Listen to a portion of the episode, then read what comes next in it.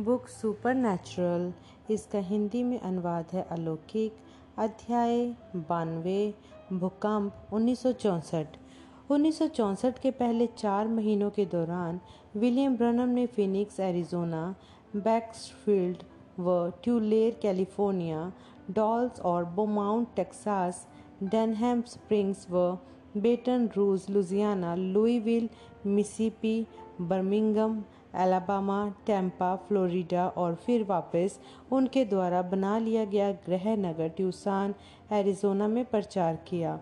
चाहे बिल full gospel businessmen convention में बोल रहे हों या कोई सुसमाचार प्रचार सभा श्रृंखला में प्रचार कर रहे हों, उनके संदेशों में अब उन हवालों का छिड़काव था, जिन चीज़ों को उन्होंने सात मोहरों के खुलासे के समय जाना समझा था।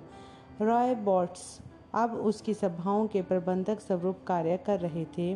बिल ने रॉय को न्योता दिया कि उनके साथ फरवरी के अंत में शिकार पर चले।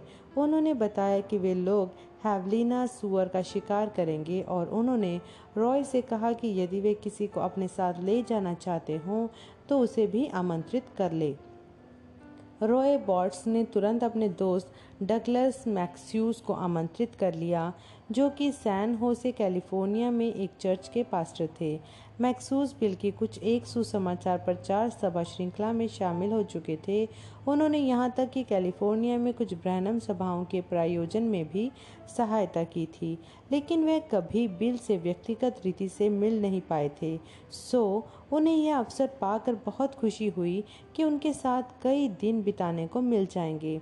डगलस मैकवास के बाद की कल्पना भी नहीं कर सके थे कि यह शिकार की यात्रा उनके जीवन को किस हद तक बदलने जा रही थी। पाँच फरवरी उन्नीस को बैक्सफील्ड, कैलिफ़ोर्निया में बिल ने प्रचार किया, खुदा स्वयं ही अपने अनुवादक हैं। यह सरल पर बेहद ज़रूरी सिद्धांत मसीहों की बड़ी मदद कर सकता है कि वह बाइबल की भविष्यवाणियों को समझ सकें। उन्होंने अपने लेखों को कई सारे उदाहरणों के द्वारा समझाया, जैसे यशया सात की चौदह जहाँ खुदा ने कहा था कि कुवारी एक गर्भ, एक दिन गर्भवती होगी और एक पुत्र जनेगी जो इमानुएल कहलाएगा, जिसका अर्थ है खुदा हमारे साथ। यहूदी अध्ययनकर्ताओं के बीच वचन के इस लेख पर सदियों तक बहस चलती रही, लेकिन एक दिन एक कुंवारी, जिसका नाम मरियम था, गर्भवती हो गई। इससे पहले कि उसने किसी पुरुष को जाना भी होता, नौ माह के पश्चात उसने अपने नन्हे नवजात शिशु बेटे का नाम यीशु रखा। पुराने सभी अटकलों के बावजूद यशया सात चौदह अब अनुवादित हो चुका था। खुदा ने स्वयं ही इसका अनुवाद कर दिया था, इसे घटित करने के द्वारा। यह थी एक भविष्यवाणी जो 2000 वर्ष पहले ही पूरी हो गई थी। एक आधुनिक उदाहरण हेतु उन्होंने लूकस 17 28 से 30 का हवाला दिया। उसी तरह से लूत के दिनों में भी होगा कि वे खाते पीते होंगे, खरीद, खरीदना और बेचना कर रहे होंगे, पेड़ लगाएँगे और घर बनाएँगे। लेकिन जिस दिन लूत सदोम से बाहर निकला, स्वर्ग से आग और गंधक बरसी और सबको नाश कर डाला, मनुष्य के पुत्र के प्रकट होने के दिन भी ऐसा ही होगा। ज़ाहिर सी बात है, वचन का यह हिस्सा हवाला देता है। उस भीषण बुराई का जो अंत के दिनों में संसार में बाढ़ की तरह भर जाएगी, जिसका उदाहरण प्राचीन सदोमी और समलैंगिकता के लिए उनकी वासना अर्थात हवस थी। बिल ने स्पष्ट संदर्भ से आगे बढ़कर इस आयत के गहरे महत्व को भी देखा, जबकि लूत सदोम में रहा करता था। अब्राहम उस दुष्ट नगर से बहुत दूर एक पहाड़ पर रहता था। एक दिन खुदा ने एक इंसानी देह में कदम रखा और अब्राहम से मिलने आया। उन्होंने एक साथ बैठकर खाना खाया और फिर खुदा ने अब्राहम को बताया कि अगले वर्ष उसे उसकी पत्नी सारा से एक पुत्र प्राप्त होगा। वह तो अपने तंबू में थी और उस वार्तालाप को सुन रही थी। चूँकि वह उनानवे वर्ष की थी, उसने सोचा, बाहर वह जो पुरुष है, वह मज़ाक कर रहा है और वह भी उस मज़ाक पर मन ही मन हंस ली। खुदा की उसके तंबू की ओर पीठ थी, सो वह उसके चेहरे पर आए हाव भाव नहीं देख पाए थे, पर उन्होंने उसके विचारों को जान लिया था। उन्होंने अब्राहम से पूछा, सारा क्यों हँसी? क्या प्रभु के लिए कुछ भी करना कठिन है? उत्पत्ति अठारह व उन्नीस। यीशु ने वायदा किया था कि यह दृश्य भी अंत के दिनों में दोबारा घटित होगा। खुदा मनुष्य के देह में दोबारा प्रकट होंगे। ये कैसे होगा? तथ्य के सामने आने से पहले तो लोग यह अंदाजे लगा सकते हैं कि यह कैसे घटित होगा। लेकिन तथ्य के सामने आ जाने के पश्चात उन्हें खुदा के द्वारा अपने वचन का स्वयं ही अनुवाद किए जाने के विरोध में बहस नहीं करनी चाहिए। दुर्भाग्यवश कई सारे लोग खुदा से बहस करते हैं, उनके द्वारा किए गए अनुवाद पर विश्वास ना करके। अब्राहम के दिनों से लेकर कोई भी मुख्य यहूदी या इस मसीही अगवा नहीं कर, नहीं हुआ है, जिसका नाम हाम से अंत होता हो अभी तक। सबसे ज़्यादा सुना जाने वाला सुसमाचार प्रचारक इस बीसवीं सदी का शायद बिली ग्राम है। ध्यान दीजिए, ग्राहम। में छह अक्षर हैं, जो कि एक मनुष्य का अंक होता है। मनुष्य की छठे दिन सृष्टि की गई थी। अब्राहम के शब्द में सात अक्षर हैं, जो कि खुदा का अंक है परिपूर्णता का। अंत के लेखों और स्रोतों में देखें, सभा के अंत के करीब विलियम ब्रनम ने उन लोगों से अपनी दाहिनी ओर एक पंक्ति बनाने को कहा, जिनके पास प्रार्थना कार्ड थे। एक स्त्री उस पंक्ति की शुरुआत में ही खड़ी थी। वे चलती हुई आगे आई और सुसमाचार प्रचारक के सामने खड़ी हो गई। बिल ने कहा, मैं इस स्त्री को नहीं जानता। मैं अपनी पीठ इसकी ओर घुमा लेता हूँ, ताकि आपको ऐसा ना लगे कि मैं इसका चेहरा पढ़ने का प्रयास कर रहा हूँ। उन्होंने उसकी ओर पीठ फेर ली और तब फिर प्रार्थना करने लगे, जबकि माइक्रोफोन उनकी प्रार्थना को बढ़ाकर सुनाता रहा। अब्राहम इजहाक और याकूब के खुदा, आज रात ये ज़ाहिर कर दीजिए कि मैं आपके बारे में सच बता रहा हूँ। होने दीजिए कि आपका सेवक स्वयं अपने विचारों को रास्ते से हटा सके, ताकि आप मेरी देह को अपनी महिमा के लिए इस्तेमाल कर सकें। मैं ये प्रार्थना यीशु के नाम से करता हूँ, जो खुदा के पुत्र हैं। आमीन। जबकि उनकी देह अभी भी स्त्री की ओर पीठ ही फेरी हुई थी, उन्होंने कहा, यह महिला जो मेरे पीछे खड़ी हैं, मरने जा रही हैं। यदि फ़ौरन ही चंगी ना हुई। इनके स्तन में कैंसर है और फेफड़ों में भी है। हाल ही में एक और सुसमाचार प्रचारक ने इनके लिए प्रार्थना की थी, लेकिन यह जद्दोजहद कर रही हैं, कोशिश कर रही हैं कि विश्वास के द्वारा अपनी चंगाई ग्रहण कर ले। यह यहोवा यूँ फरमाता है है, उन्होंने पलटकर उसकी ओर देखा, क्या यह सच है, महिला? उसने उत्तर दिया हाँ यह सच है। विश्वास के साथ जाओ और तुम चंगी हो जाओगी। अगला जन प्रार्थना पंक्ति में एक युवा लड़की थी। अपनी बात रख चुके होने के कारण उन्होंने इसकी ओर पीठ नहीं फेरी, बल्कि पूछा, क्या तुम्हें विश्वास है कि खुदा मुझ पर ज़ाहिर कर सकते हैं कि क्या गड़बड़ी है? उसने हाँ में सिर हिलाया। उन्होंने कहा, तुम यहाँ पर अपने लिए नहीं खड़ी हो। तुम यहाँ पर अपने भाई के लिए खड़ी आई हो। वह एक अस्पताल में है जो यहाँ से उत्तर में स्थित एक नगर में है। ट्यू लेयर कैलिफ़ोर्निया में उसे लुकीमिया है और डॉक्टरों ने उसे मरने के लिए छोड़ दिया है। उसके लिए कोई भी आशा बची ही नहीं है। क्या तुम विश्वास करती हो? हाँ वह पुकार उठी। उस रुमाल को लो जो तुमने अपने हाथ में पकड़ा हुआ है और उसे अपने भाई पर बिछा देना। संदेह मत करना, विश्वास करो। आमीन। बिल ने श्रोताओं से कहा, मैंने इस युवती को अपने जीवन में आज रात से पहले कभी नहीं देखा है। कोई आदमी ऐसा कैसे कर सकता है? वह नहीं कर सकता। यह वही खुदा है जिसके लिए यीशु मसीह ने वायदा किया था कि जो अंत के दिनों में यहाँ होंगे और स्वयं को पुष्टिकृत करेंगे, अब्राहम के वंश के ऊपर ठीक उसी तरह से, जिस तरह से उन्होंने सदोम की बर्बादी से पहले अब्राहम पर किया था। अब्राहम के वंश अपने चिन्ह को ग्रहण कर लो। यह वहाँ बाहर बाबुल में नहीं है, यह वहाँ डिनोमिनेशनों की दुनिया में नहीं है। यहाँ, यह यहाँ पर आपके बीच में है। वह जो उस कचरे में जो वहाँ है, नहीं है, इसका विश्वास करो। अगली रात को बेक्सफील्ड में उन्होंने एक सरमन प्रचारा जिसका नाम उन्होंने रखा, अविश्वसनीय पर सत्य, पैराडॉक्स। एक पैराडॉक्स, कुछ ऐसा होता है जो पहली नज़र में सामान्य चेतना के विरोध में मालूम पड़ता है। फिर भी होता सत्य ही है। बाइबल ऐसे पैराडॉक्सों से भरी पड़ी है।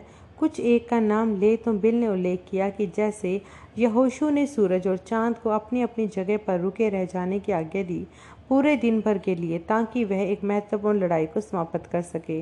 यहोशू दस की तेरह, शिमशोन ने एक गधे के जबड़े की हड्डी से एक हज़ार पलिश्तियों को मार डाला। न्यायियों पंद्रह के पंद्रह शिमशोन ने बेड़ों समेत नगर फाटक को अपने चौकटों में से ही उखाड़ दिया था और उन्हें उठाकर एक पहाड़ पर ले गया था। न्यायो छः की तीन, दाऊद नाम के एक लड़के ने गोलियत नाम के एक मज़े हुए योद्धा को मार डाला, जबकि गोलियत का आकार दाऊद के दोगुने से भी अधिक था और वह पूरी तरह से कवच से भी ढका हुआ था। पहला शमोस थारा। उसके बाद बिल उन सभी से बड़े पैराडॉक्स पर आ गए। उन्होंने कहा, यह एक पैराडॉक्स ही तो है कि कैसे एक स्त्री पुरुष को जाने बगैर गर्भवती हो सकती है। यह एक पैराडॉक्स ही तो है कि कैसे खुदा वह अनंत शख्स जो समय और अनंतता को भरे रहता है, नीचे आ गया और चरनी में रोता हुआ एक नवजात बालक बन गया। खुदा ने ही मरियम की कोख में लहू का एक कोश सृजा, जो स्वयं उसका अपना बेटा था, यीशु मसीह। और खुदा वहाँ अंदर रहा, अपनी पहचान मसीह में से देता हुआ। वह खुदा था, इमानुएल। यीशु ने कहा, मैं और मेरा पिता एक हैं, मेरा पिता मुझमें रहता है। खुदा मसीह में होकर संसार का अपने साथ मेल मिलाप कर रहा था। यीशु वह देह थे, वह मंदिर। खुदा वे आत्मा थे जो उसमें रहते थे। यह एक पैराडॉक्स ही था। जब वह क्रूज पर मरे, कैसे खुदा एक इंसान बने ताकि वह एक इंसान की तरह मर सकें, ताकि स्वयं अपनी ही सृष्टि का छुटकारा कर सकें। उन्हें ऐसा करना ही था, कोई भी और नहीं था जो हमें बचा सकता था। यदि यीशु खुदा होने के अलावा कोई और थे तो फिर हम बर्बाद ही हैं। बिल ने वहीं पर समाप्त नहीं किया, वह और दूसरे पैराडॉक्सों पर चले गए। जैसे कि पवित्र आत्मा का बपतिस्मा जो कलीसिया में आया था, पैंतीकुस्त के दिन प्रेरितों के काम दो हमारे पुराने मनुष्य तब के मर जाने, हमारे पाप और हमारे विचार, ताकि हमारा नया मनुष्य तब मसीह में उन्नति पा सके। रोमियो छः की छः दूसरा क्रंथियो पाँच की सतारह, इफिसियो चार, बीस से चौबीस कुलसियों तीन, नौ से दस, और अनंत्य कलिसिया का स्वर्गारोहण मसीह की दुल्हन को पलक झपकने, झपकते ही मेमने के ब्याह के भोज में उठा लिया जाना। पहला क्रंथियो पंद्रह, पचास से चुरंजा पहला थुसलेनिकियो चार सोलह से सतारह, प्रकाशित वाक्य उन्नीस से नौ। इन सभी पैराडॉक्सों के बीच उन्होंने अपनी दर्शनों, हृदय परख, चंगाइयों, चमत्कार और भविष्यवाणी वाली सेवकाई को भी जोड़ा। चूँकि डगलस मैक्यूस अपनी आँखों की दृष्टि एक लाइलाज बीमारी के कारण खोते चले जा रहे थे उन्होंने अपने भाई ग्लेन से कहा कि उन्हें कैलिफ़ोर्निया से एरिजोना गाड़ी से पहुँचा दे ताकि वे विलियम ब्रनम के साथ इस शिकार की यात्रा पर जा सकें। रवाना होने से पहले उनकी माँ ने उनको कुछ फोड़े दिखाए जो उनके पैर के अंगूठों पर हो रहे थे। उन्होंने कहा, यदि तुम्हें मौका मिले तो भाई ब्रनम से कहना कि मेरे लिए प्रार्थना करें कि खुदा इन फोड़ों को दूर कर दे। डगलस ने कहा, माँ, मैंने यह सोच कर रखा है कि मैं भाई ब्रनम को अपनी समस्याएँ बताकर परेशान नहीं करूँगा। मैं जानता हूँ कि वह अपनी सभाओं के दबाव से थोड़ा आराम पाने के लिए जंगल में जाते हैं तो मैं ना तो ऐसा कुछ कहूँगा और ना ही करूँगा जो उनके अकेलेपन में खलल डाले। गुरुवार फरवरी 27 1964 को दर्जन से ऊपर लोग बिल की सर्दियों वाली उस जगह पर, जहाँ वह सनसेट शिखर वाले इलाके में अक्सर कैंप लगाते थे, जो ट्यूसान से उत्तर पूर्व में स्थित था। इनमें से ज़्यादातर लोगों को बिल पहले से ही जानते थे, जैसे रॉय रॉबिन्सन बैक्सवुड, वॉलेस, मैकनिली और राय बॉर्ड्स।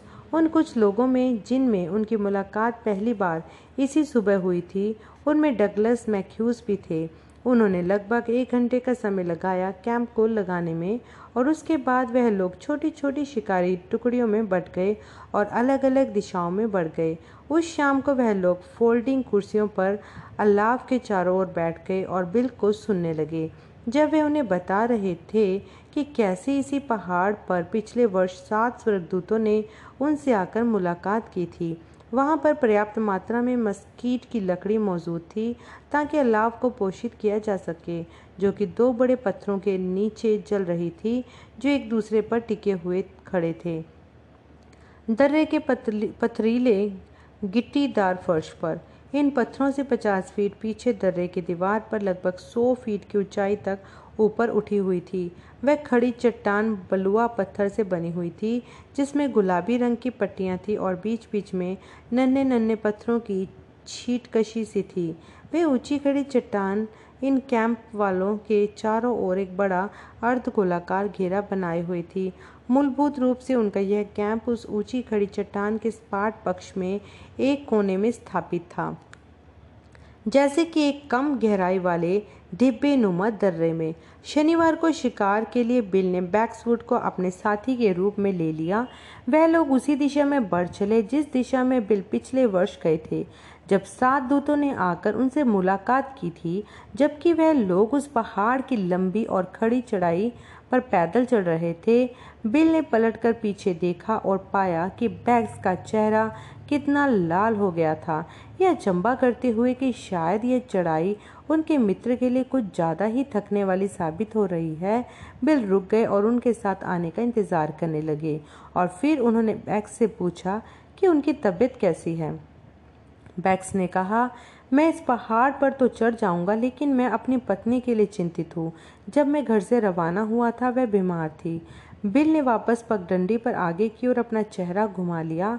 इससे पहले वे अगला कदम बढ़ाते उन्हें प्रभु के दूत की उपस्थिति महसूस होने लगी और उन्हें एक आवाज़ यह कहती हुई सुनाई दी, उस पत्थर को उठाओ और हवा में उछाल दो। नीचे झुककर उन्होंने मुट्ठी को आकार का पत्थर उठाया, जो उनके पैर के पास पड़ा था, और नीचे से ऊपर की ओर बाहा घुमाकर उस पत्थर को सीधे ऊपर उछाल दिया। जब वह नीचे आया, उन्होंने बोला, यहोवा, यूँ फरमाते हैं कुछ बड़ा घटित होने जा रहा है। बैक्स ने पूछा यह क्या है भाई ब्रनम? क्या इसका यह मतलब है कि मेरी पत्नी चंगी होने जा रही है? मैं सटीकता से नहीं जानता, लेकिन मैं यह जानता हूँ कि 24 घंटों के अंदर आप खुदा की महिमा को देखोगे। शनिवार रात तक सभी शिकारी एक एक हैवलीना सुअर नहीं मार पाए थे, फिर भी कोई भी जन अगले दिन शिकार नहीं करना चाहता था। रविवार मार्च एक, उन्नीस की सुबह जब भोर हुई तो ठंडी और साफ़ थी।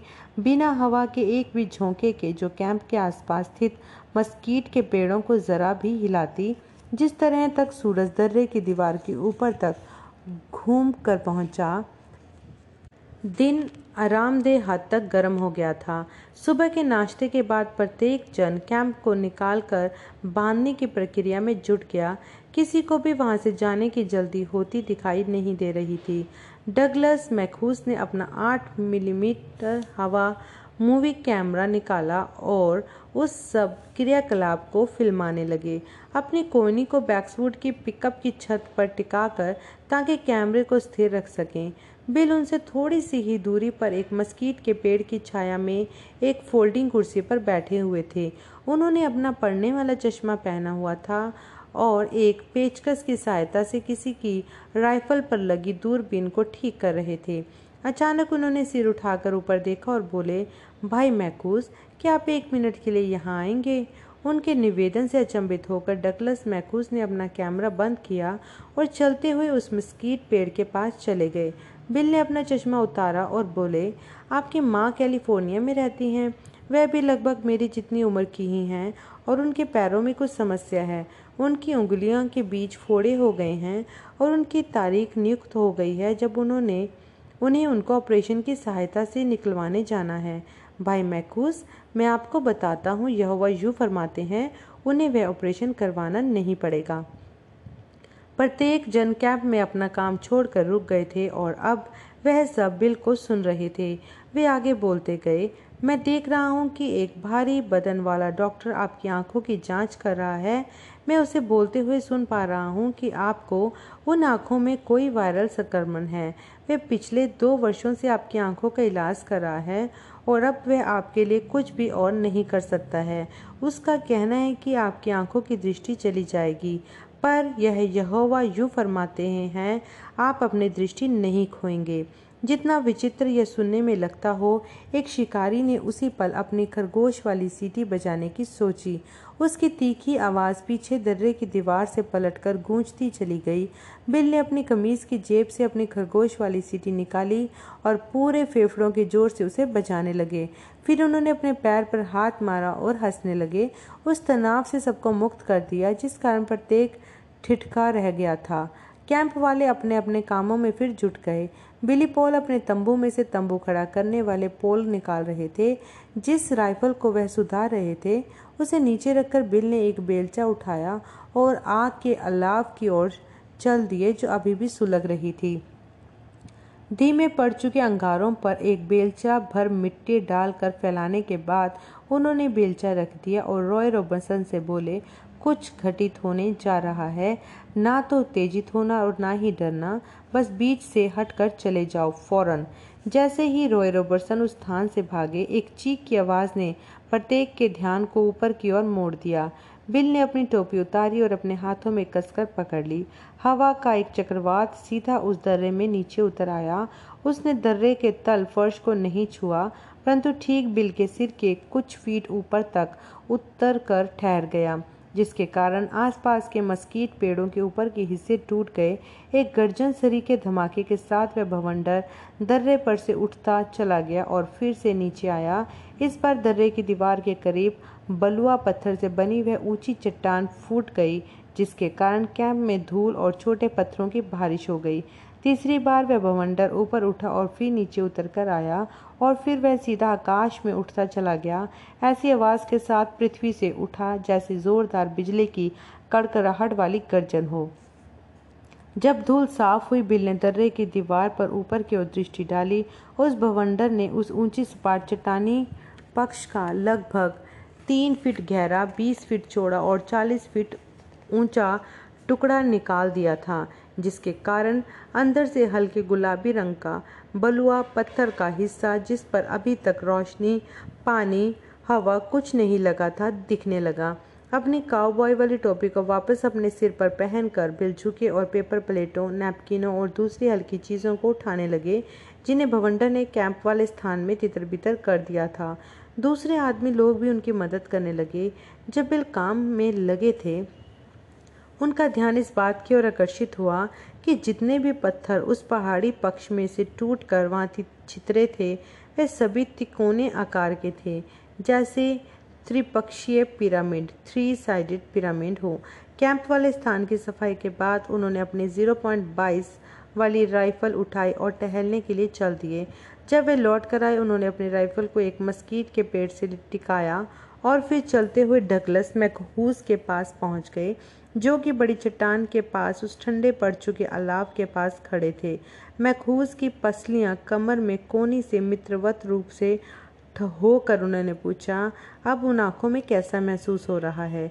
भाई ब्रनम, उनमें दर्द होना बंद हो गया है और इस यात्रा के दौरान पहली बार मुझे धूप का चश्मा लगाने की ज़रूरत महसूस नहीं हो रही है। बिल ने हाँ में ऐसे सिर हिलाया जैसे वे यह पहले से ही जानते हों।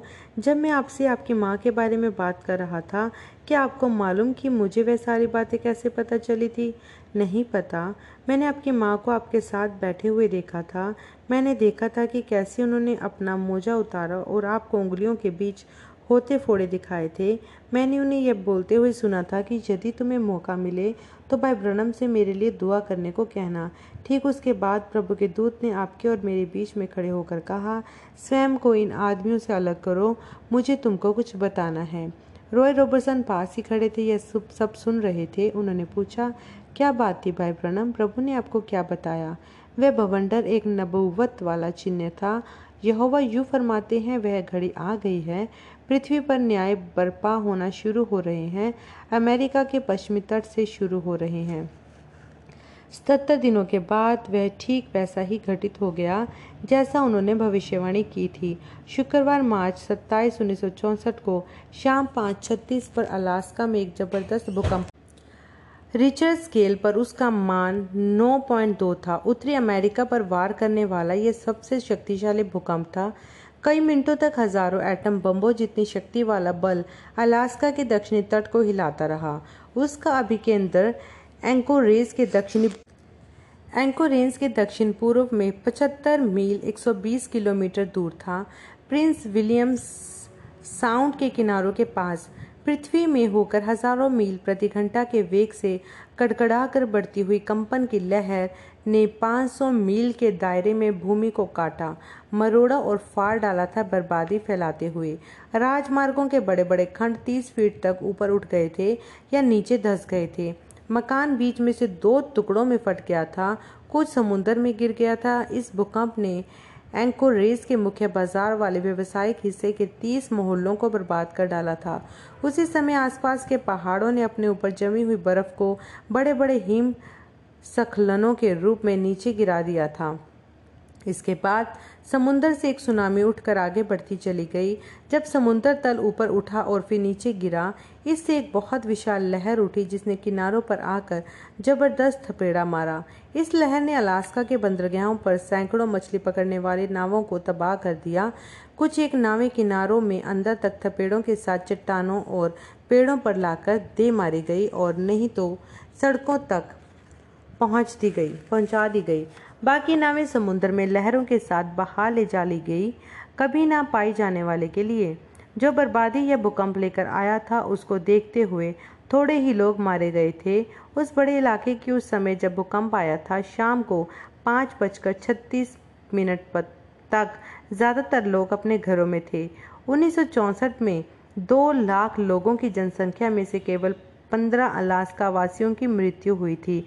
मूल रूप से भूकंप के कारण और अगले 110 लोग सुनामी के कारण मारे गए थे। इसके विपरीत संपत्ति का नुकसान बहुत बड़े पैमाने पर हुआ था, जिसकी गणना 311 मिलियन डॉलरों की थी। इस राशि के परिप्रेक्ष्य में अलास्का में कृषि, उत्पादन और खनन उद्योगों को एक साथ लेने पर उन्नीस में मात्र सतासठ मिलियन डॉलरों की कुल आय थी। अलास्का का भूकंप ईस्टर से पहले वाले शुक्रवार को आया था।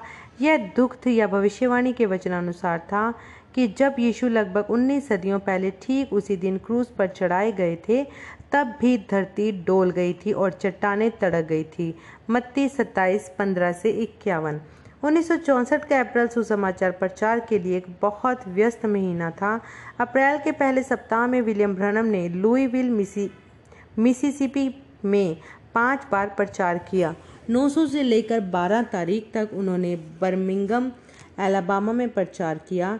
अप्रैल 15 को वे अपनी बार टैंपा फ्लोरिडा गए। टैंपा में उन्होंने चार दिनों में पाँच बार प्रचार किया। मसीह प्रत्येक पीढ़ी में एक ही तरह से पहचाने गए संदेश से शुरू करके और उस सप्ताह तक संदेश के साथ समाप्त किया मुकदमा। अपने सरमन मुकदमा में बिल ने मैके श्रोता भवन को एक अदालत बना दिया और अपने सुनने वालों को न्यायकर्ताओं का काम करने को कहा। जो मामला इस अदालत में चालू हुआ था, संसार बनाम खुदा के वायदे। शैतान दोष लगाने वाला वकील था जो संसार के दृष्टिकोण को रख रहा था।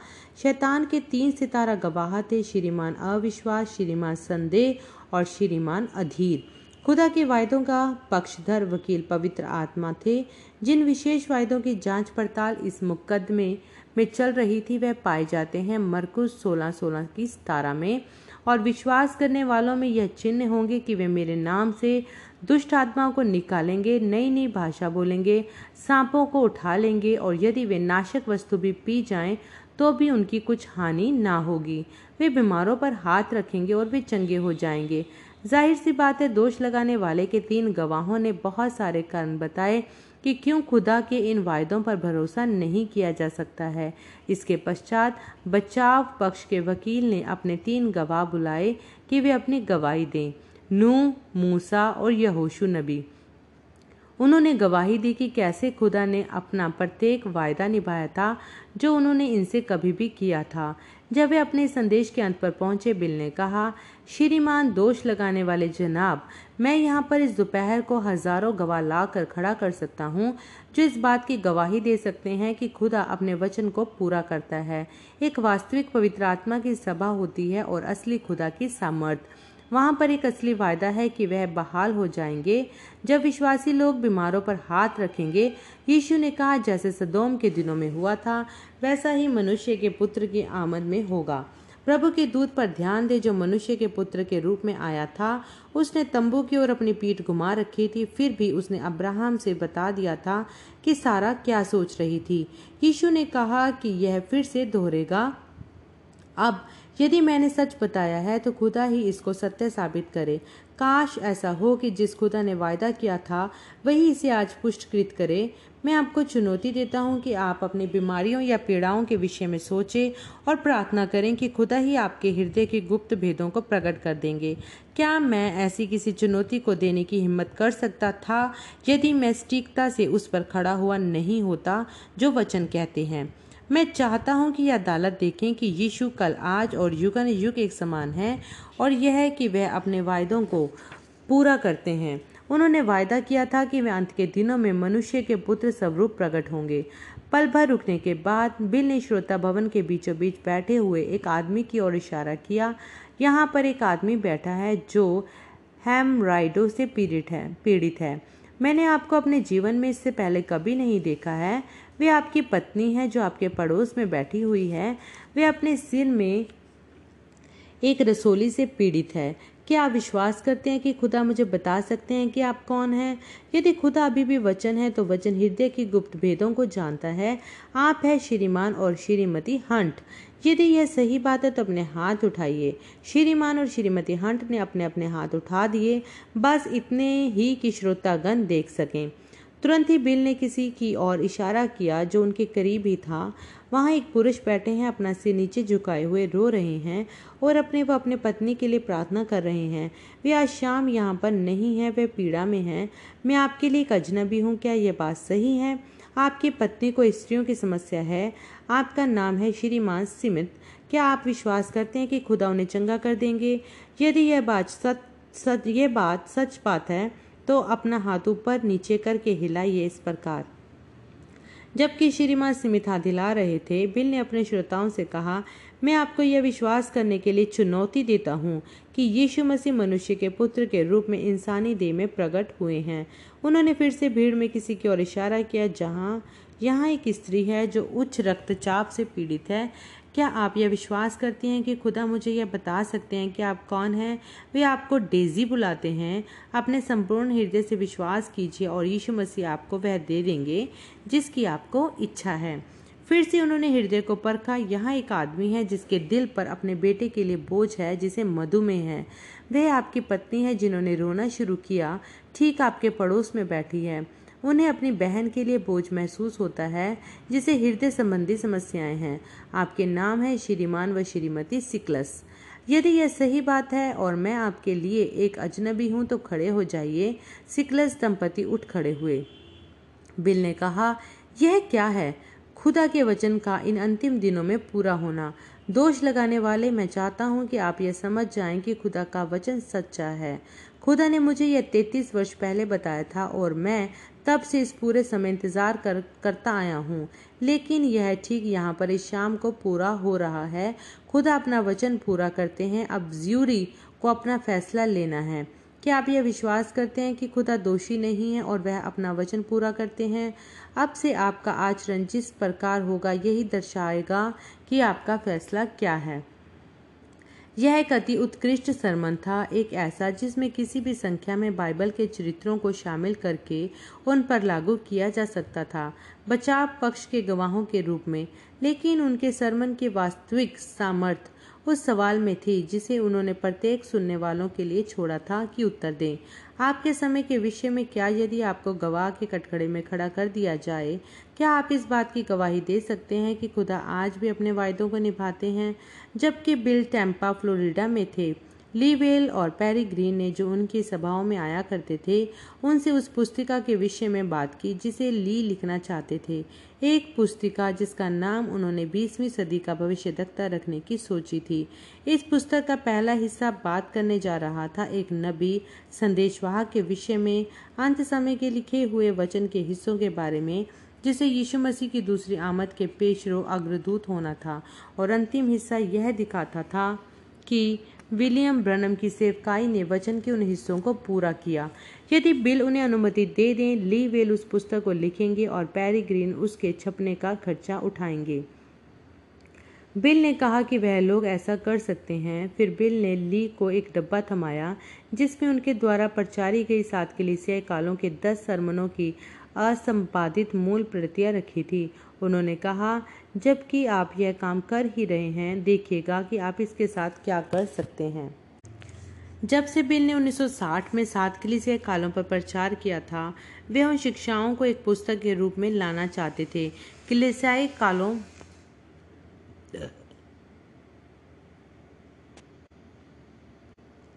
कलिसियाई कालों पर उनके रिकॉर्ड किए हुए सरमन तेईस घंटों की अवधि के थे। उन्नीस सौ बासठ में टिफ्टन जॉर्जिया की रूथ समनर ने एक टाइपराइटर की सहायता से संपूर्ण श्रृंखला को टाइप करके लिखित रूप दे दिया। प्रत्येक वाक्य के बाद टेप रिकॉर्डर को रोका करती थी ताकि उसे शब्द दर शब्द टाइप कर सके। कई सप्ताहों के परिश्रम भरे कार्य के पश्चात उसने बिल को उनके दस सरमनों की मूल प्रतियाँ सौंप दी, जिसमें सब मिलाकर कुल लगभग आठ सौ पृष्ठ थे। बुक सुपर नेचुरल इसका हिंदी में अनुवाद है अलौकिक, अध्याय बानवे, भूकंप उन्नीस पार्ट टू। बिल ने कहा यह क्या है? खुदा के वचन का इन अंतिम दिनों में पूरा होना? दोष लगाने वाले? मैं चाहता हूँ कि आप यह समझ जाएँ कि खुदा का वचन सच्चा है। खुदा ने मुझे यह तैतीस वर्ष पहले बताया था और मैं तब से इस पूरे समय इंतज़ार करता आया हूँ। लेकिन ये ठीक यहाँ पर इस शाम को पूरा हो रहा है। खुदा अपना वचन पूरा करते हैं।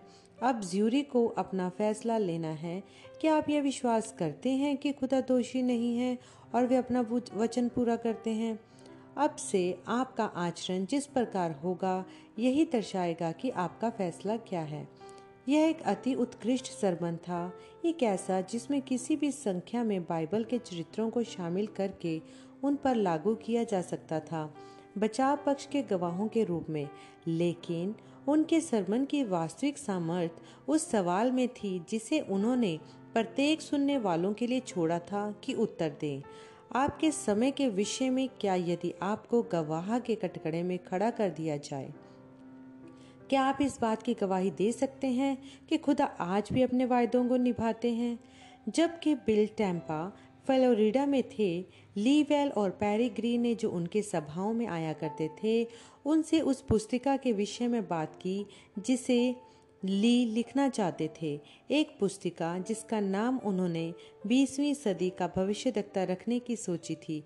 इस पुस्तक का पहला हिस्सा बात करने जा रहा था एक नबी संदेश वाहक के विषय में अंत समय के लिखे हुए वचन के हिस्सों के बारे में, जिसे यीशु मसीह की दूसरी आमद का पेशरो अग्रदूत होना था। और अंतिम हिस्सा यह दिखाता था कि विलियम ब्रनम की सेवकाई ने वचन के उन हिस्सों को पूरा किया। यदि बिल उन्हें अनुमति दे दे, ली वेल उस पुस्तक को लिखेंगे और पैरी ग्रीन उसके छपने का खर्चा उठाएँगे। बिल ने कहा कि वह लोग ऐसा कर सकते हैं। फिर बिल ने ली को एक डब्बा थमाया, जिसमें उनके द्वारा प्रचारी गई सात कलीसियाई कालों के दस सरमनों की असंपादित मूल प्रतियाँ रखी थी। उन्होंने कहा जबकि आप यह काम कर ही रहे हैं, देखिएगा कि आप इसके साथ क्या कर सकते हैं। जब से बिल ने 1960 में सात कलीसियाई कालों पर प्रचार किया था, वह उन शिक्षाओं को एक पुस्तक के रूप में लाना चाहते थे। कलीसियाई कालों पर उनके रिकॉर्ड किए हुए सरमन तेईस घंटों की अवधि के थे। उन्नीस सौ बासठ में टिफ्टन, जॉर्जिया की रूथ समनर ने एक टाइपराइटर की सहायता से संपूर्ण श्रृंखला को टाइप करके लिखित रूप दे दिया।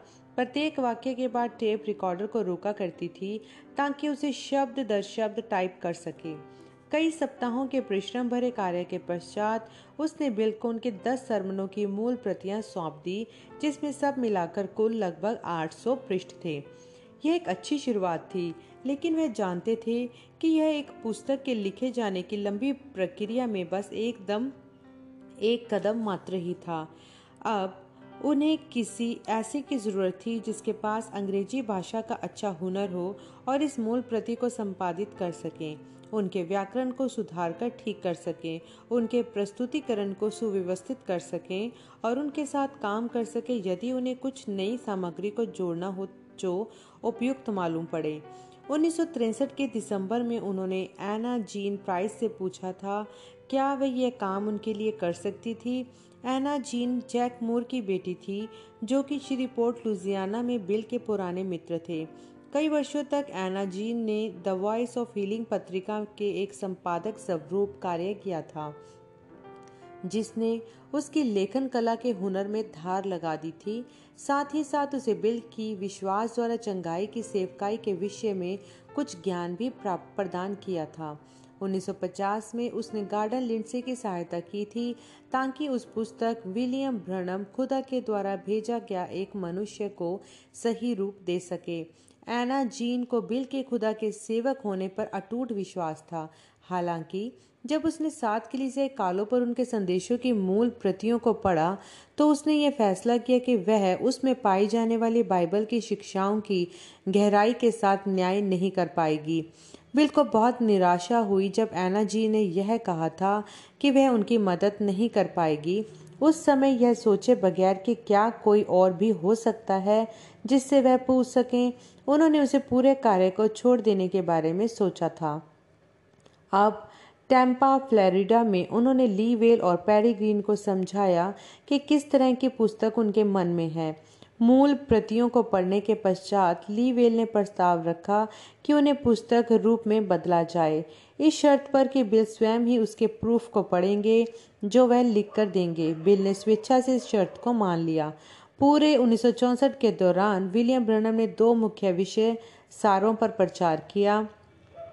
पूरे उत्तरी अमेरिका में वह इस बात की शिक्षा देते रहे कि यीशु वास्तव में है कौन और किस तरह से वह लोग उसकी उपस्थिति को पहचान सकते हैं। जब से उन्होंने मसीह खुदा का भेद प्रकट है, प्रचारा था, उनका मुख्य विषय सार बन गया था, यीशु मसीह का प्रकाशन। यह कि यीशु मसीह देह रूप में स्वयं खुदा थे और अब वही खुदा आत्मा के रूप में है। स्वयं को अपने लोगों के बीच उपस्थित दर्शा रहे हैं। उनका दूसरा विषय सार यह था, खुदा हमेशा ही इतिहास में एक मनुष्य बदलाव की जब घोषणा करते हैं तो एक नबी के माध्यम से करते हैं। आमोस तीन की सात, इब्रानियों एक एक की दो, प्रकाशित वाक्य उन्नीस की दस और मसीहों का एक छोटा झुंड ही होगा, जो उसे पहचानेगा और उसके अनुसार सही तरह कार्य करेगा। विलियम ब्रना विश्वास करते थे कि वह एक ऐसा बदलाव और समय काल में रह रहे हैं जब सातवां कलीसिया काल समाप्त हो रहा था। उन्हें नहीं मालूम था कि अन्य जातियों के लिए कितना समय बचा है, लेकिन वह यह विश्वास करते थे कि जिस पल दुल्हन अपने ब्याह के भोज में उठा ली जाएगी, उसी पल अन्य जातियों का काल समाप्त हो जाएगा और फिर यीशु मसीह स्वयं को इसराइल में यहूदियों पर प्रकट कर देंगे। दिल की गहराई से बिल ने कैलिफ़ोर्निया से लेकर फ्लोरिडा तक दो मुख्य विषय सारों का प्रचार किया। दो गर्जन, दो दर्जन बार उन्होंने यीशु मसीह के खुदा होने पर प्रचार किया। जब उनकी आँखें खोल दी गई, उन दो आदमियों का हवाला देते हुए जिन्होंने जी उठे यीशु के साथ इमानुस के राह पर सफ़र किया था। तब यीशु आए और बुलाया लाजर के यीशु की आज्ञा पर जी उठने पर। सुलेमान से बड़ा यहाँ है, राजा सुलेमान और राजा यीशु की तुलना करते हुए। पहला शख्स एक महान राजा था, लेकिन दूसरा व्यक्ति राजाओं का राजा था। झील पर गवाही। जब यीशु के चेले आपस में अपने अनुभवों की तुलना कर रहे थे, जो उन्होंने देखा और सुना था, खुदा अपने गुण विशेषताओं के द्वारा स्वयं की पहचान दे रहे हैं सभी गुणों का पहचाना हुआ मसीह, खुदा की उपस्थिति जो पहचानी नहीं गई, यीशु कौन है? समर्थी खुदा का बेपर्दा होना और खुदा की पहचानी गई सर्वोत्तम रचना संदेशों में। बिल ने अपने दूसरे मुख्य विशेषज्ञ सार को इनमें से कई एक संदेशों में रखा, लेकिन कभी कभी उन्होंने इस पर ज़ोर डाला और अपने संदेशों में जिनके शीर्षक थे, चिन्ह की आवाज़ और वचन के अनुसार समय के चिन्ह। चिन्ह की आवाज़ में बिल ने दिखाया कि कैसे खुदा अपने नबियों को अलौकिक चिन्हों के द्वारा पुष्टिकृत करते हैं, लेकिन प्रत्येक चिन्ह के पीछे एक आवाज़ भी होती है। अलौकिक चिन्ह नज़रों में आता है और ध्यान को आकर्षित करता है, विस्मय को प्रेरित करता है, लेकिन यह उस चिन्ह के पीछे की आवाज़ ही होती है जो सबसे महत्वपूर्ण हिस्सा होती है। चिन्ह के पीछे की आवाज़ खुदा के वचन को लाती है और वह वचन यदि उस पर विश्वास किया जाए, विश्वासी के लिए अनंत जीवन लाता है। एक उदाहरण हेतु, बिल ने उस युवा यहूदी फरीसी का प्रयोग किया, जो कि तारसूस का शाउल था। शुरू शुरू में शाउल यीशु मसीह के विरोध में लड़ रहा था। शाउल दमिशक की राह पर यात्रा कर रहा था, ताकि मसीहों को बंधक बनाए। तब उसे एक अलौकिक ज्योति अपने ऊपर दिखाई दी। उस ज्योति ने उसका ध्यान खींच लिया। लेकिन यदि सिर्फ़ इतना ही उसने अनुभव किया होता तो उसको यह समझ में नहीं आता कि उसका अर्थ क्या है। उस ज्योति में से एक आवाज़ बोली और कहा शाउल शाउल तो मुझे क्यों सताता है? शाउल ने पूछा, आप कौन हैं प्रभु? प्रेरित नौ एक से सोलह, बाईस एक से सोलह, छब्बीस नौ से अठारह। जब आवाज़ ने उत्तर दिया, मैं यीशु हूँ शाउल अचंबित हो गया था। वह इतना सुनिश्चित था कि वह सही है, लेकिन अब उस आवाज़ की वजह से उसे समझ में आ गया कि हमेशा से गलती पर ही था। उस चिन्ह की आवाज़ पर विश्वास करने के द्वारा शाउल की जीवन सत्य की ओर फिर गया और उसके प्राण का उद्धार हो गया। शाउल पौलुस प्रेरित बन गया। उसका परिवर्तन आगे आने वाले युगों में जो विश्वासी आए खास तौर से आज के लिए एक आत्मिक नमूना बन गया। उन्नीस के जून में जब उनके बच्चे स्कूल से छुट्टी पाए, बिल फिर से अपने परिवार को लेकर गर्मियों के लिए जेफरसनविल चले गए। ब्रैनम टैबरनिकल में प्रचार करते हुए उन्होंने अपने उन दो विषय सारों को ज़्यादा विस्तार से बताया, जितना कि वे देश भर में किसी भी और कलीसिया में समझा पाते। उनके सरमन खुदा का बेपर्दा होना में यीशु मसीह के खुदा होने पर ज़ोर दिया गया। उनके संदेश अपने दिन और उनके संदेश को पहचानना में उन्होंने समझाया कि कैसे लोग उसके साथ एक ताल में चल सकते हैं, जो खुदा खास तौर से उनके उस युग में कर रहे हों। बिल ने एक सप्ताह की विशेष सभाओं जुलाई के मध्य में इस योजना के साथ रखी कि वे लगातार सात रातों पर प्रकाशित वाक्य आठ, नौ व ग्यारह में छिपे सात तुर्रियों के भेदों पर प्रचार करेंगे। उन्होंने सोचा था कि प्रत्येक रात्रि एक तुरी को लेंगे। ठीक उसी तरह से जैसा उन्होंने सात मोहरों के प्रचार के समय किया था। उस अपेक्षा के साथ कि खुदा एक एक करके सारी तुरियों को उन पर प्रकट कर देंगे जैसे जैसे वे एक एक आते हैं। जब वे स्वयं को इन सभाओं के लिए अध्ययन और प्रार्थना सहित तैयार कर रहे थे, पवित्र आत्मा ने उन्हें चेतावनी दी कि तुरहियों में बहुत गहराई तक ना खोदें। आज्ञाकारिता वंश उन्होंने इन विशेष सभाओं को स्थगित कर दिया। रविवार 19 जुलाई की सुबह ब्रनम टैबनिकल में बोलते हुए तुर्रियों के पर्व नामक संदेश में उन्होंने समझाया कि क्यों ऐसा किया। पुराने नियम में तुर्रियों का पर्व इजरायली वर्ष को सजाने वाले सात पर्वों में पांचवा पर्व होता था। उनका क्रम होता था फसे अर्थात लांगन पर्व, अखमीरी रोटी, पहली उपज, सप्ताहों का पर्व या पैंतीकुस्त, तुरिया प्राश्चित का पर्व और झोपड़ियों का पर्व। प्रत्येक पर्व में यहूदी धार्मिक जीवन के किसी न किसी पहलू को मानना होता था, लेकिन गहराई से देखें तो प्रत्येक पर्व यीशु मसीह के जीवन के किसी न किसी हिस्से को चिन्हित करता था। तुरियों का पर्व सितंबर के अंत में या अक्टूबर के पहले हिस्से चाँद की स्थिति पर निर्भर करता है। मैं पढ़ता था और उसके नौ दिन बाद आता था प्राश्चित का दिन। तुरियों के पर्व के दौरान इजरायली लोग विश्राम करते थे, तुरियाँ बजाते थे और बलिदान चढ़ाते थे। खुदा का अनुग्रह प्राप्त करने की चाहत में रहते थे। लय व्यवस्था तेईस तेईस से पच्चीस, गिनती उनतीस, एक से छः बिल ने सिखाया कि तुर्रियों का पर्व का महत्व था कि सभी इसराइलियों को उनके प्राश्चित के दिन एक साथ इकट्ठा करें। फिर उन्होंने इस तथ्य के स्थान को उद्धार की संपूर्ण योजना के संदर्भ में समझाया। यहूदियों ने अपने मसीहा को ठुकरा दिया था जब यीशु पृथ्वी पर उनके बीच चल फिर रहे थे। इसने अन्य जाति लोगों को एक अवसर प्रदान कर दिया ताकि उद्धार प्राप्त कर सकें। हालाँकि वह दिन बहुत तेज़ी से आ रहा है जब एक लाख चौतालीस हज़ार यहूदी अपनी गलती को समझ जाएँगे। खुदा इस चमत्कार को घटित करने के लिए प्रकाशित वाक्य ग्यारह वाले दो गवाहों का इस्तेमाल करेंगे। यह दो पुरुष दूसरी चीज़ों के रहते हुए प्रकाशित वाक्य आठ, नौ व ग्यारह में सात तुरियों में छिपे हुए भेदों को प्रकट करेंगे और जब वे ऐसा करेंगे तो वह यीशु मसीह को बचे हुए यहूदियों पर प्रकट करेंगे। इसीलिए सात तुरियों का प्रकाशन आधुनिक इसराइल अपने वास्तविक प्राश्चित के दिन पर बुला लाएगा। दूसरे तरीके से इस बात को रखें तो सात तुरियाँ यहूदी, यहूदियों के लिए वही काम करती हैं जो सात मोहरे अन्य जातियों के लिए किया करती हैं। बिल ने कहा कि इसी कारण से वह सात तुरियों के विषय में ज़्यादा खोल कर समझा नहीं सकते थे। वे अन्य जाति कलेसिया पर किसी भी तरह लागू नहीं होती हैं। उनका लेना देना केवल बचे हुए यहूदियों से ही है, इसलिए सिर्फ़ उन्हीं को उन सात भेदों के खुलासे से लाभ प्राप्त हो सकता है। शुक्रवार दोपहर तीन जुलाई उन्नीस को बिल जेफरसनविल में एक शॉपिंग मॉल में मीडा को लेकर गए, जबकि उनकी पत्नी अपनी ज़रूरत की चीज़ों को खरीदने के लिए अंदर गई। बिल बाहर एक बेंच पर बैठ गए और इंतज़ार करने लगे। मॉल खरीदारों के आने जाने की भीड़ से ऐसा भरा था। मानो चीटियाँ अपनी बॉबी की चारों तरफ़ बड़ी जल्दबाजी से भाग रही हों। ऐसा लगता था कि लापरवाह परिदर्शक बगैर किसी उद्देश्य के हों।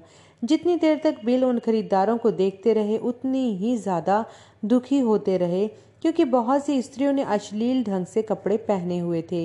अपनी आत्मा में परेशान होते हुए उन्होंने महसूस हुआ कि वह एक अवचेतना अवस्था में चले गए। शीघ्र ही आत्मा ने उन्हें मॉल से उठाया और ऊंचाई पर स्थापित मंच पर खड़ा कर दिया, जैसे कि सेना की परेड ग्राउंड में अवलोकन मंच पर। वह पश्चिम की ओर डूबते सूरज को देख रहे थे। वह अवलोकन मंच एक पहाड़ी की चोटी पर स्थापित था। एक ऐसा पहाड़ जो बहुत विशाल और गोलाकार था कि उन्हें उसके किनारों से आगे सिवाय आकाश के कुछ और दिखाई नहीं दे रहा था। प्रभु का दूत उनके दाहिने कंधे के पीछे खड़े थे। बिल दूत को देखने के लिए अपना सिर पीछे घुमा नहीं सकते थे। परंतु वे जानते थे कि वह वहाँ है, क्योंकि दूत ने उद्घोषित किया, वह है दुल्हन। हवा में एक कदम ताल वाला गीत की एक स्थायी ताल गूंजने लगी, जो कुछ ऐसी सुनाई देती थी जैसा कि वह जोश और जीवन से भरा चर्च का गाना है। यीशु के सिपाही आगे कदम मार कि सलीब है आगे तेरे नमोदार। बिल की दाहिनी ओर से युवा स्त्रियों की कतार कदम ताल में चलती हुई आती दिखाई दी, जो उस अवलोकन मंच के सामने परेड करती हुई जा रही थी। यह स्त्रियाँ इतनी सुंदर और शुद्ध दिखाई देती थी। एक सिद्ध उदाहरण की मसीही स्त्रियों को कैसे स्वयं को प्रस्तुत करना चाहिए। उन सभी के लंबे काले बाल थे, और उन सभी ने या तो लंबे स्कर्ट या लंबी पोशाकें पहनी हुई थी। इन समानताओं के सिवा वह सभी भिन्न थी। वह सभी अपनी जन्मभूमि की सांस्कृतिक वेशभूषा में थी। इस बात को दर्शाते हुए कि यीशु मसीह ने अपनी दुल्हन को सारे संसार में से चुना है। बिल को प्रसन्नता की अनुभूति हुई। इस भरोसे के साथ कि उनके सुसमाचार प्रचार कार्य ने कुछ काम किया है कि सुंदर दुल्हन मसीह के लिए लाया है। अब यह स्त्री अवलोकन मंच के सामने से होकर गुजर गई। वह घूमकर उनके पीछे आ गई। जब अंतिम अंतिम भी उनकी निगाहों के सामने से गुजर गई, दूत ने कहा, अब आधुनिक कलीसिया पुण्य परीक्षण हेतु सामने से गुजरेगी। संगीत बदल गया, मसीही वचन बद्धता के अधोलित करने वाला राष्ट्रगान चला गया। उसकी जगह किसी किस्म का बूगी वूगी या रॉक एंड रोल शैली के संगीत ने बिल के मन को खराब कर दिया। दूत ने कहा, पहले एशिया की कलीसिया सामने से गुजर कर जाएगी पुण्य परीक्षण हेतु बिल खौफ के मारे धक से रह गए जब उन्होंने एशिया की आधुनिक कलीसिया को देखा और अचंबा करने लगे कि वह मसीह की दुल्हन होने का दावा कैसे कर सकती है। उसके बाल छोटे छोटे कटे हुए थे और उसके चेहरे पर लिपस्टिक और आई शेडो लिपा पोता हुआ था। वह अश्लील कपड़े पहने थी और वह परीक्षण मंच के सामने से नाचती हुई गुजरी उस भद्दे संगीत पर उकसावे पूर्ण ढंग से मटक रही थी। दूसरे देशों और जातियों की स्त्रियाँ भी उसी उदाहरण का अनुसरण करती हुई आई। परीक्षण मंच के सामने से भारत, अफ्रीका, यूरोप तथा संसार के दूसरे भागों को प्रदर्शित करती हुई आधुनिक कलीसियाँ नाचती हुई गुजरी। दूत प्रत्येक कलीसिया की राष्ट्रीयता उद्घोषित करते गए जैसे जैसे वे सामने से गुजरती जा रही थी। ऐसा प्रतीत होता था जैसे कि प्रत्येक स्त्री अपने से पहले गुजर कर जाने वाली स्त्री से और भी बदतर हाल है। उन सभी के बाल छोटे थे और चेहरे पुते हुए थे, और उन सभी ने अश्लीलतापूर्ण वस्त्र पहने हुए थे। वे सभी उस संगीत पर झूम रही थी जो ऐसे धमक रहा था, जैसे आधे सिर का सिर दर्द। बिल को घिन के मारे तबीयत खराब सी महसूस होने लगी। दूत ने उद्घोषित किया, अब अमेरिका की कलिसिया सामने से गुजरेगी पुण्य परीक्षण हेतु। जब बिल ने उस स्त्री को देखा जो अमेरिका की आधुनिक कलिसियाओं को प्रदर्शित करती थी, वह लगभग बेहोश ही हो गए। वह तो लगभग नंगन ही थी। अपनी कमर के आगे उसने कुछ लटकाया हुआ था जो हाथी की खाल का टुकड़ा सा प्रतीत होता था। वह उस संगीत पर ठुमक मटक और हिल रही थी। वह उछलती फूदकती हुई जब परीक्षण मंच के सामने से गुजरी तो हंसती हुई गुजरी। बिल की आत्मा का निराशा में डूब गई। अमेरिका की मिस मसीहत उन सभी स्त्रियों में जिन्हें उन्होंने कभी भी देखा हो, सबसे अधिक अश्लील एवं घृणित दिखाई पड़ती थी। उन्होंने सोचा, मैंने जितना अधिक प्रचार किया और लोगों के मनाने के लिए जितना अधिक मैंने कोशिश की है कि मसीह के लिए जीवन बिताएँ, और यह है, वह सबसे अच्छा जो मैंने उनके लिए पेश किया है। तब फिर वे प्रार्थना करने लगे, ओ खुदा, मैं एक दोषी मनुष्य हूँ। मेरे लिए तो भला है कि मैं अब काम छोड़ ही दूँ। अब मुझे और अधिक प्रयास करने की कोई ज़रूरत नहीं है। मैंने आपको असफल कर दिया है वह कठोर संगीत क्षीण होता चला गया। जैसे जैसे आधुनिक कलिसियाएँ नाचती हुई सीधे आगे पहाड़ के किनारे की ओर चलती चली गई। संगीत उनके पीछे पीछे जाता मालूम पड़ता था। जैसे एक मार्चिंग बैंड परेड में पीछे पीछे चलती चली जाती है। छड़ी उछालने वाली स्त्री कलाकारों की एक टुकड़ी ठीक जैसे परेड में होता है। एक दूसरा बैंड बिल की दाहिनी ओर से परीक्षण मंच की ओर आता प्रतीत हुआ। जैसे जैसे यह नया गीत तेज होता जा रहा था, उन्हें यह आभास हुआ कि यह वही गीत है जो उन्होंने पहली बार में सुना था, जिसकी धुन थी जैसे यीशु के सिपाही आगे आगे कदम मार कि सलीब है आगे तेरे नमोदार। यह उनके कानों में बहुत तसल्ली देने वाला महसूस हुआ। उनके दिल में एक नन्ही सी आशा की लोड टिमटिमा उठी। वह देखने के लिए प्रयास करने लगे कि कौन आ रहा है, लेकिन उन्हें सिर घुमाने की अनुमति नहीं थी। जल्दी ही स्त्रियाँ, स्त्रियों की एक और पंक्ति कदम ताल करती हुई नज़र आई। एक असीम राहत के साथ उन्होंने पहले पहल देखा था। उनमें से प्रत्येक अपने राष्ट्रीय वस्त्रों में शालीनता से तैयार थी। जब वह परीक्षण मंच के सामने से गुजरी, यह खुदाई स्त्रियाँ हवा में उड़ने लगी। हर अगला कदम उन्हें और ऊपर ले जाने लगा, जैसे कि वह किन्हीं अदृश्य सीढ़ियों पर ऊपर बादलों में चढ़ रही हों। ठीक उसी समय वह अश्लील स्त्रियाँ नाचती हुई पहाड़ के किनारे पर पहुँच गई। एकाएक करके क्षितिज के नीचे गायब होती गई। खुदाई स्त्रियाँ एक सामंजस्य और तालमेल में कदम ताल करती करती चली जा रही थी। ऐसे, जैसे कि वह किसी अदृश्य अगवे की आवाज़ को सुनते हुए बढ़ रही हों। बिल ने सोचा, आखिरकार मैंने असफल नहीं किया है। मेरे प्रयास बेफायदा नहीं गए हैं। अंत समय में मसीह के लिए एक दुल्हन होगी। फिर उन्होंने देखा कि इन खुदाई स्त्रियों में से दो ने उन आधुनिक कलिसियाओं की ओर देखा, ऐसा प्रतीत हुआ कि उनका ध्यान भटका हो और बाकियों के साथ उनकी कदम ताल का मेल बिगड़ गया। ऐसा मत करो बहनों, बिल चिल्ला उठे, कदम ताल का मेल मत तोड़ो, पंक्ति में ही बनी रहो। दर्शन उनके पास से चला गया। अपने सरमन सर्वो, सर्वोत्तम रचना जिसका प्रचार उन्होंने 5 जुलाई उन्नीस सौ चौंसठ को किया था। बिल ने उस मूसा की प्रतिमा का विवरण दिया, जिसे माइकल एंजलो ने बनाया था। माइकल एंजेलो ने इस काम को 1505 में शुरू किया था और 40 साल बाद इसे पूरा किया। यह मूर्तिकार के मन में एक विचार स्वरूप शुरू हुई और संगमर की इतनी बारीकी से एक एक विवरण सहित पूरी हुई, जिसमें मूसा की हथेली के पीछे वाले हिस्सों में नसों का उभार तक स्पष्टता से तराशा गया था। माइकल एंजनो ने अपनी सर्वोत्तम रचना में से जब अंतिम टुकड़ा तराश के हटाया तो उसे देखकर प्रेरणा की वशीभूत उसने अपनी हथौड़ी से सिद्धापूर्ण रीति से बनी जांग पर चोट करके चिल्ला उठा, बोल, संगमरमर का एक टुकड़ा उसकी मूर्ति से छिटक कर निकल गया, जिसके कारण उसमें वह एकमात्र विकार उत्पन्न हो गया। बिल ने कहा, मेरी सोच के अनुसार वह विकार ही था जो उसे एक सर्वोत्तम रचना बनाता है। इस कहानी को अपनी भूमिका स्वरूप प्रयोग करके उन्होंने बाइबल से ठोस उदाहरणों को रखा। खुदा ने भी एक कलाकृति की योजना बंद किया था। उन्होंने परमाणुओं, अणुओं, अंतरिक्ष में पाए जाने वाले अति विशाल बादल व सितारे और और फिर ग्रह बनाए। पृथ्वी को शामिल करके जहाँ उन्होंने जानवरों और पेड़ पौधों की सृष्टि की, एक खूबसूरत बगीचे की सृष्टि की अंत उन्होंने एक मनुष्य आदम की सृष्टि की, जो खुदा की पहली सर्वोत्तम रचना थी। फिर स्वयं अपनी प्रेरणा के अनुसार काम करते हुए खुदा ने आदम के पहलू में मारा और एक पसली निकाल ली, जिसे उन्होंने अपने पहले बेटे को दुल्हन बनाने के लिए इस्तेमाल किया था। क्योंकि वह मूल सृष्टि की सह उत्पाद थी हवा में एक कमी थी संदेह। उसने खुदा की योजना पर अविश्वास किया। यह खुदा की पहली सर्वोत्तम रचना का विकार बन गया। एक ऐसा विकार जिसके कारण संसार में मौत प्रवेश कर गई, परंतु जरा रुके, यह एक उद्देश्य के लिए था।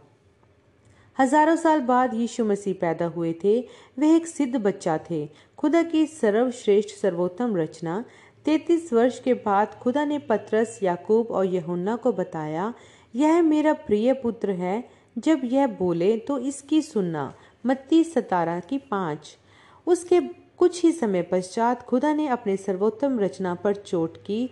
यीशु को क्रूस पर मरने देकर इस प्रकार अपनी भविष्यवाणी को पूरा किया, जो थी, निश्चय उसने हमारे रोगों को सह लिया और हमारे ही दुखों को उठा लिया।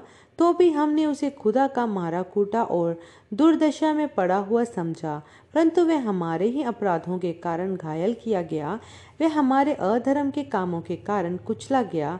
हमारे ही शांति के लिए उस पर ताड़ना पड़ी कि उसके कोड़े खाने से हम लोग चंगे हो जाएँ। हम तो सब के सब भेड़ों के समान भटक गए थे। हम में से हर एक ने अपना अपना मार्ग लिया और यहोवा ने हम सबों के अधर्म का बोझ उसी पर लाद दिया। यशया तरवंजा चार से छ जब यीशु मृतकों में से जी उठे, वे आत्मा के रूप में पृथ्वी पर वापस आ गए ताकि सात से कालों के दौरान एक दुल्हन को इकट्ठा कर सकें। मसीह की दुल्हन ही तो वह विकार थी, जिसने खुदा की कलाकृति को एक सर्वोच्च रचना बना दिया।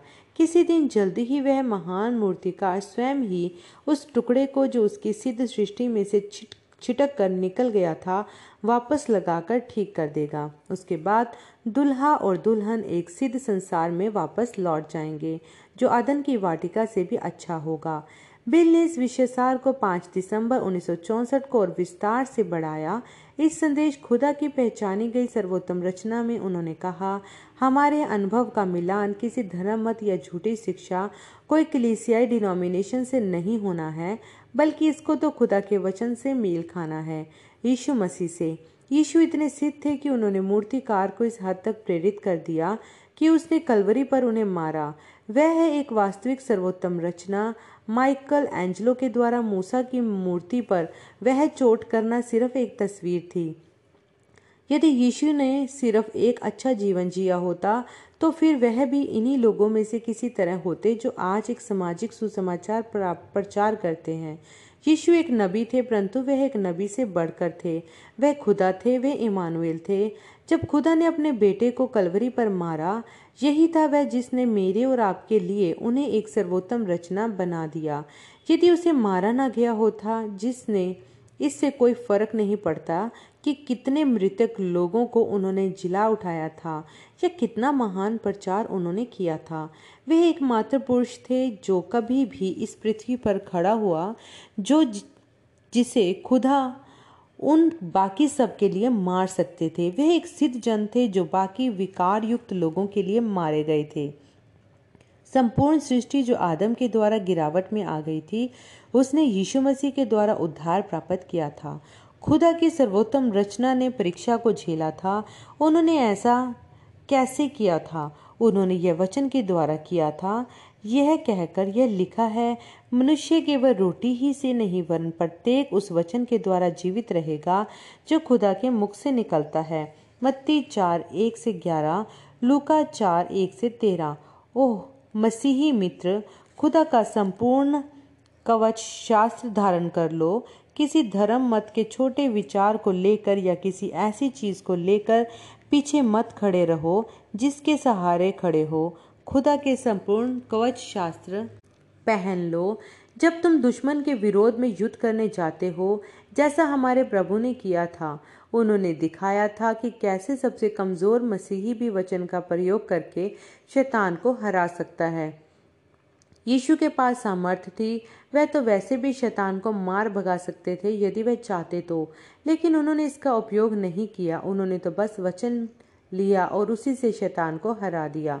यीशु ने कहा, यह लिखा है, यह लिखा है, हर जगह यह लिखा है। सो उन्होंने शैतान को खुदा के वचन के द्वारा हराया है।